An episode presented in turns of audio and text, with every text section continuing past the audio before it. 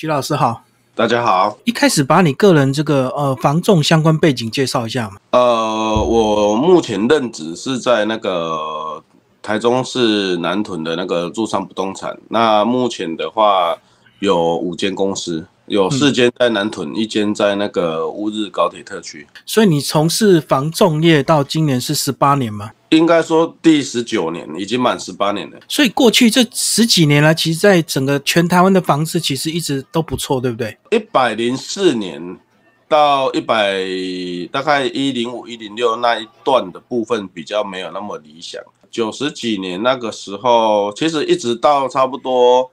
一百年左右，房市有一段时间是比较高的啊。其实九十几年到一百年之前，其实也都平平的这样子。整体趋势还是往上的嘛？呃，基本上是这样。对啊，尤其台中的房地产，其实我记得以前大概十万出头而已啊。主要还是差不多一百零几年这一波啦，一百零几年这一波。那因为那时候有房地合一税嘛，房地合一税那一波，后来很多的屋主他都把税金加在总价上面。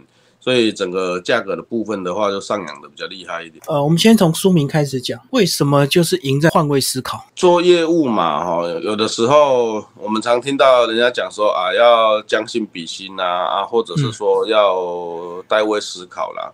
那我觉得你真正去了解你客户的需求，才是你决胜的观点。而且你职业的时间越久了，你事实上在每一次交易当中都有替。客户设身处地的去做着想，那么你后面累积的能量会越来越大，那当然成绩就会越来越棒。这个关键点呢，如果说你熬得不够久的话，其实不太容易展现这个特质，因为一开始你会有一些经济生活的压力，所以可能你会比较急着想要成交，对不对？就比较不会有换位思考这样的一个概念。像你这个熬到一个程度之后，才慢慢能够体会这个道理。其实也不见得啊，就是说，呃，应该要这样讲啊。你刚开始的时候啊，有一些新人啊，他可以成交的客人啊，那个比较资深的不一定能成交。嗯，因为新人他的客户反而比较少，那所以客户要求的东西啊，哈，他会一直的去帮他找，找到适合的。那有的那个业务他可能，呃，他已经比较厉害了，那他客人的量又非常多。他反而没有办法做到非常的仔细，所以这个其实优胜利弊的话不太一定的，有的时候还是要看，呃，你的客户是需要的产品是什么样一个性质的，那刚好遇到哦适合你的业务这样子。所以你这样讲就是时间分配啦，因为新人可能一开始客户不多，所以他可以用很多时间在这个客户上啊。对，新人的话，他可能要花很多的时间去做一件事情。那比较厉害的业务的话，他一样的时间，他可以做更多的事情，差别是在这边的。对啊，因为我看到很多这个年轻业务，因为他们急着想要成交，所以有时候就会让客户可能有点不舒服的感觉，对不对？哦，这个多少会有，南宫讲弄破啊，就是这个道理啊。好，那其实呢，你过去这个成交客人，其实等级都差距蛮多，对不对？从一开始比较一般的，到最后你也是有打入所谓的豪宅市场。事实上，你的。能力增加，再来的话就是年纪增加，那慢慢的你适应的那个课程会变得不太一样。呃，简单来讲，比如说，如果你今天很年轻，可能就是二十出头岁，那你去面对很多大老板，有的时候你在给他们一些建议什么的，其实人家不一定会理你，因为搞不好人家小孩都比你大，他总会听你说。对，所以其实你什么年纪，然后跟你做的。产品营销，我觉得其实是有一点关联。好，那像你这个经营这个台中地区，其实也是蛮多大楼的。呃，可是大楼如果说要做开发，其实相对不容易，对不对？因为至少在管理员这一关就把你挡住了。其实大楼不只是只有管理员呐，那包含里面的一些住户啊，或者是说大楼楼下有一些楼店，他们可能会做一些生意啊，那跟里面的住户可能会有一些比较不错的一个互动。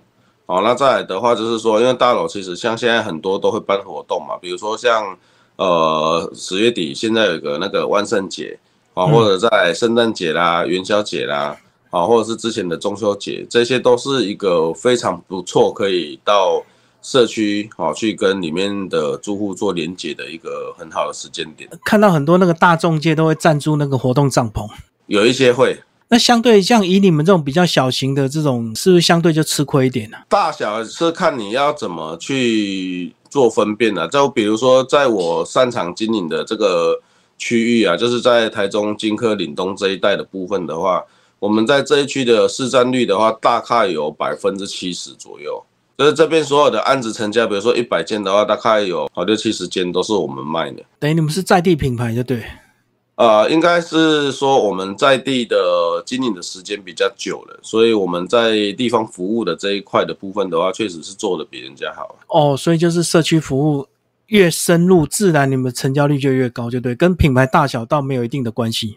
品牌的大小是在你刚开始在扩展业务的时候可能会有影响，因为呃，比如说像我们我自己任职的是住商不动产嘛，嗯，那这个就是老牌子的，就是大家有听过。那如果你今天是呃，比如说弄一个私人品牌的，那大家可能对他一点印象都没有。你光是在建立客户信任感上面，你可能就要花比较多的时间。这样，现在这种独立品牌要经营比较不容易，对不对？因为现在大家都还是会有一些品牌迷失啊，很难很难。对啊，因为我看到过去可能一两个代书，他联合起来，他就可以开始自己经营他的防重业务了。其实房仲这一行的目前已经进入到一个比较细致的一个部分了。好像其实不动产在台湾，它真的有法源，好可以开始依据，然后开始走组织化的话，大概是在民国八十九年以后。因为不动产经济管理条例通过之后，才有法源来约束不动产经纪业者。现在其实合法的公司，其实政府要求其实也是蛮高的。好，那其实书里有讲到一些你过去服务的例子，有时候你真的会很真心的帮，不管是买方或卖方做一个比较详细的一个评估，提供他们一些比较长期的计划，而不是为了急着变现或急着买房这样。呃，应该这样讲好了，不动产这一块啊，可能是。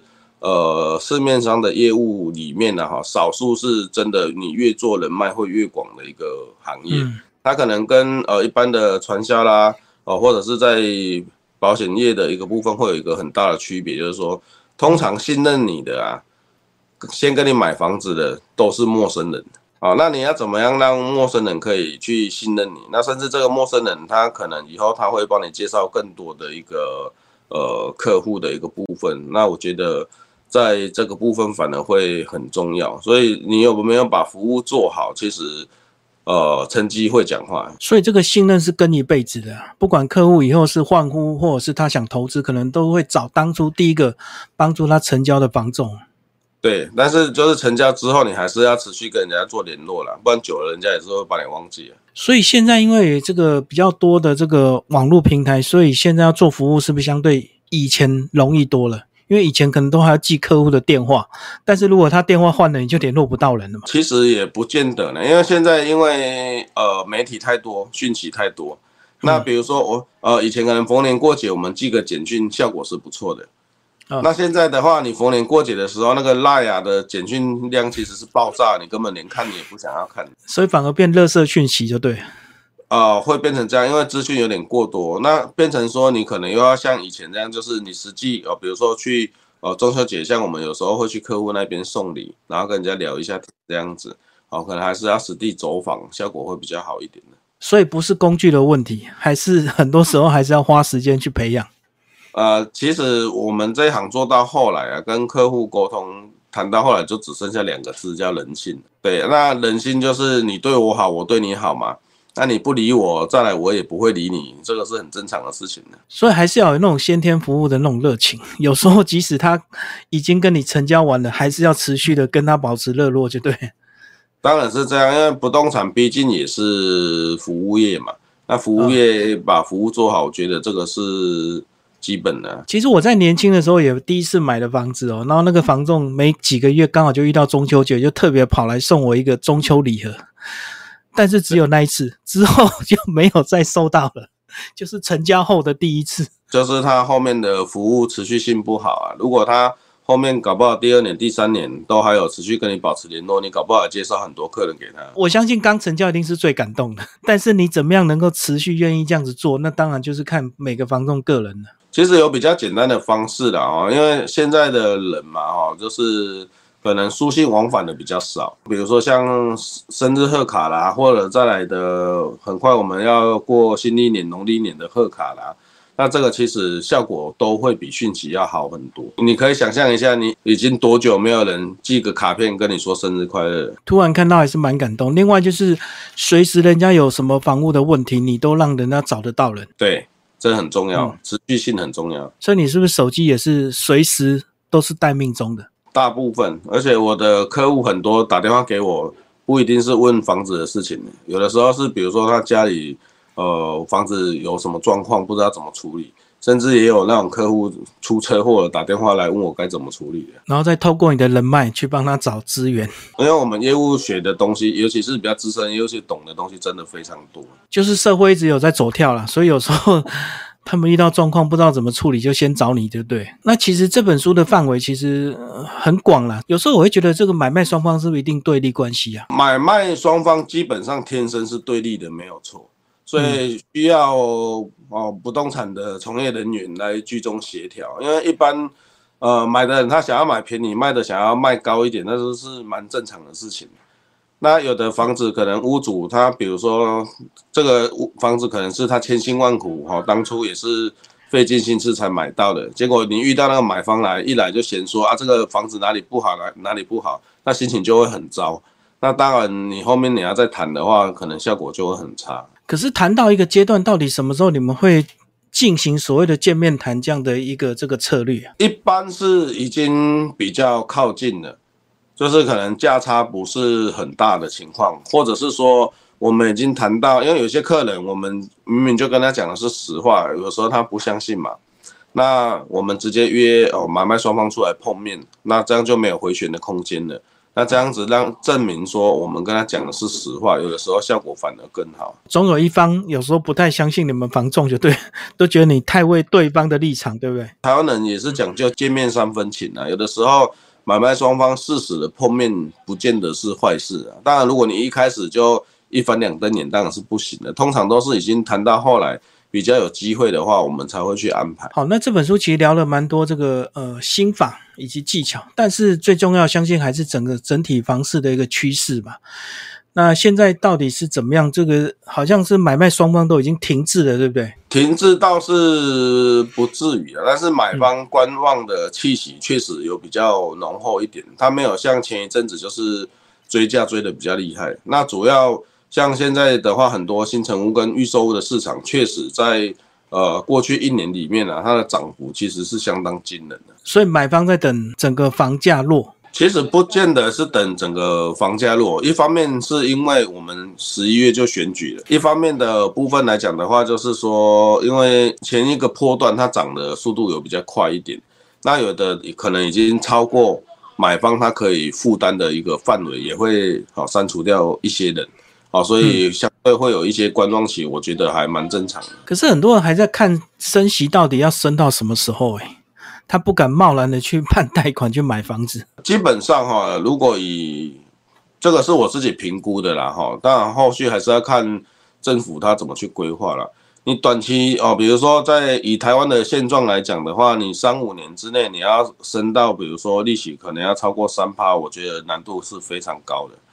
嗯，我觉得难度非常高啊。那如果以现在的利率的部分的话，我我我以我自身为例好了。我九十三年入行，那我九十四年我就买房子了。我们那时候买房子的时候，那时候利率其实是两趴多。那现在的首购的利率的话，还不到两趴，还在一趴多，好一点七、一点八那边。所以事实上，你说真的有涨到很很多吗？其实没有，有的真的就是，我觉得有的是可能电视节目看比较多，还是怎么样，就是危言耸听的言论听比较多。你如果实实际上以它的那个利率的部分呢，哈。去看近十几年的一个变化的话，事实上目前的利率相对还是在低档，所以我们最早是从两趴三趴慢慢跌到一趴多了，现在只是涨到接近两趴就对。对，而且如果你再拉往前一点的话，大概民国八十几年的时候啊，那时候利率最高有到十一到十三 percent，因为那时候我年纪还小了，都是都是还听那个长呃前辈说的。以前经济热络嘛，所以大家敢借钱投资嘛。是这样讲没有错啦，啊，但是就像股票市场一样哈，台湾人的习惯是追涨不追跌。比如说像我刚入行，民国九十三年、九四年，其实那时候房子很便宜啊，都还有那个个位数的，尤其是在中区都有个位数的，可是也没有看到人家在抢购啊。那反而是后面哈这一波涨起来，尤其是整个通膨起来，大家都知道压不住了。反而才纷纷进场来去买他需要的产品。那其实这本书呢，最后也是有提到你过去从你的这个环境，所以你才决定用这个防重业务来翻身，是不是要把早年的你的家庭状况也稍微带一下？在一开始说你以前做过花店，也曾经受过伤，去牛排馆。那是后来退伍回来，因为我是当一年十个月的兵。那他刚退伍回来的时候，其实。很忙的，因为已经在部队将近两年都没有出来跟外面接触了。刚出来的时候，其实也不知道要做什么。好，那因为我家里又没有钱，所以我还没有退伍之前，我就已经在花店上班了。那那时候老板也就是说，反正你要回军营就回去啊，然后放假的时候就来工作这样子。就开始赚钱，要不然那时候一退伍就马上破产了。那时候当兵一个月才六千多块而已嘛。做了几个月之后，因为那时候本来老板也有答应，就是说，因为我在之前我就有跟朋友一起做过花艺的一个部分。那本来说要升迁，但是后来也没有升迁了。我就每天在当捆工这样子，就是搬东西搬来搬去，跟我原来应征的职务其实是不太一样的。那后来我就换工作了。那后来到牛排馆去打工的时候，因为牛排馆那种台式牛排馆，它是需要烧铁盘的，就是会有一个木板，然后会有一个铁盘放在上面的那一种。那有一次假日，因为很忙，那结果忙到后来，我自己不知道怎么回事，我伸手去抓铁板，铁板正在烧，就对，对，就是要要把铁板上去，就是要上菜去给客人。结果我没有拿夹子，下意识直接用手去抓，结果整只手就。全部都起水泡了，因为就直接被烫伤了。那那个两三天根本不会好嘛，那个真的蛮烫的。那后来就是休两三天，其实那时候的老板也都没有说，呃，打电话来问你说啊，你手到底怎么回事嘛？啊，那只问我什么时候可以回去上班，而且口气还是很差的。然后他就有点觉得说你笨手笨脚的，没事还把自己弄受伤，我就很无奈，我就觉得这样不是办法，我应该要。找一份工作啊，哈，那也比较有有前途，也比较有未来的。那后来我想来想去，学历又不高，那就做业务了，不然也没选择。所以后来我就选择房仲业这样子。不过你早期刚进来房仲的时候，其实那时候市场还没有很热络，卖车可能会比卖房子好吧，对不对？其实我那时候有有想过呢，就是卖保险、卖车子跟卖房子，因为卖保险我个性比较不适合啦。我个性算是比较，你叫我底下讲阿妈背，我实在是嘛不多啊。哦，那卖车子跟卖房子的话，呃，因为不动产毕竟是人生最大的财富嘛，那我就想说，既然就要卖的，那就选比较贵的来，所以就开始卖房子，一直到现在。对啊，后来是整个房地产才大家慢慢越越来越认同，甚至把它当做理财工具，才会有这波这么热潮这样子。早期真的台中房子很便宜耶。很便宜啊！我我入行半年我就买房子，我买了第一间房子才两百多万而已。那时候一平大概十万上下而已嘛，没有那么贵哦。那时候我买的还在个位数。九十一年是 SARS 嘛，SARS 完了，我是九十三入行的，所以那时候整个市场很低迷啊。我那时候还看到一间广告在星光三月旁边，然后中港路旁边，怎么才十二万新成屋？那个时候看的话，你应该是看到理性与感性。对，哎，真的，理性与感性，真的，因为那个建案的名称我印象非常深刻。对，嗯那个如果是那个案子的话，那时候如果你有买的话，你现在的话大概翻，现在那边应该六七十跑不掉了。因为它就七期从化区嘛。对。可是早年不会有人想买，因为那那时候到处都是空地呀。都是这样子啊，我有一个客户就这样子啊，他那时候他妹妹买旁边一栋 A 与 A 家。哦，也是在七期那边，然后他自己买在北屯。啊，他北屯，因为他买个位数嘛，他还笑他妹妹说：“你那时候买那个什么鸟不生蛋的地方还买那么贵，这边一平五六万就有了。”结果若干年之后，后来在卖的时候，他妹妹的房子一平已经涨到三四十万了，那他的部分还在个位数啊。所以有时候这个政策的推动，你还是要相信，虽然现在看起来。还一片空地，可是早晚还是要开发，就对了，是不是这样？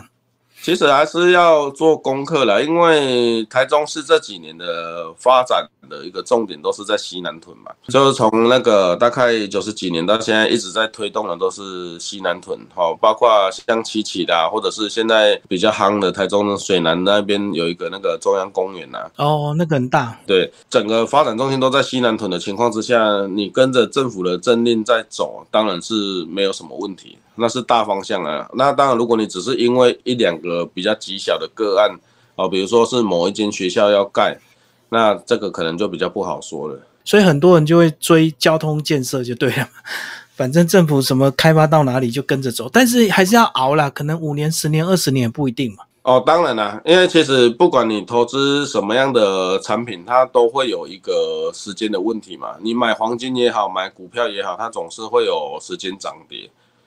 好，那你当然就看你的眼光准不准，那你要花多少时间让他去去做发酵这样子。好，我们最后回头来讲这本书，其实你的目标就是写给同业看的，对不对？一开始是设定是写给同业看，但是因为出版社后续有一直在跟我做沟通，他希望说我们一般的消费者刚好也会愿意来看这一本书。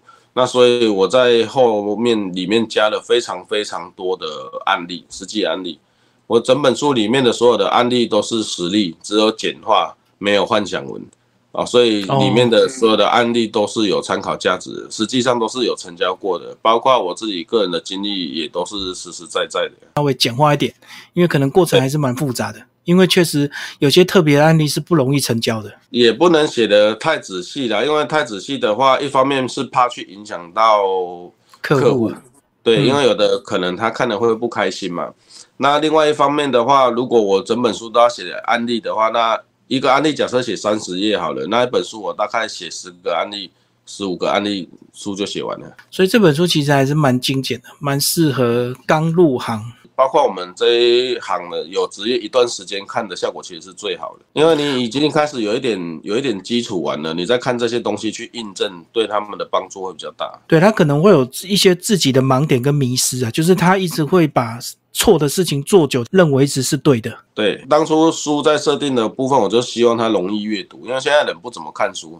那如果你要用的很复杂的话，我怕没有人要看呢。所以总观来讲，就是换位思考是这本书的最重要的四个字，就对。基本上是。谢谢我们的曲泽雄老师。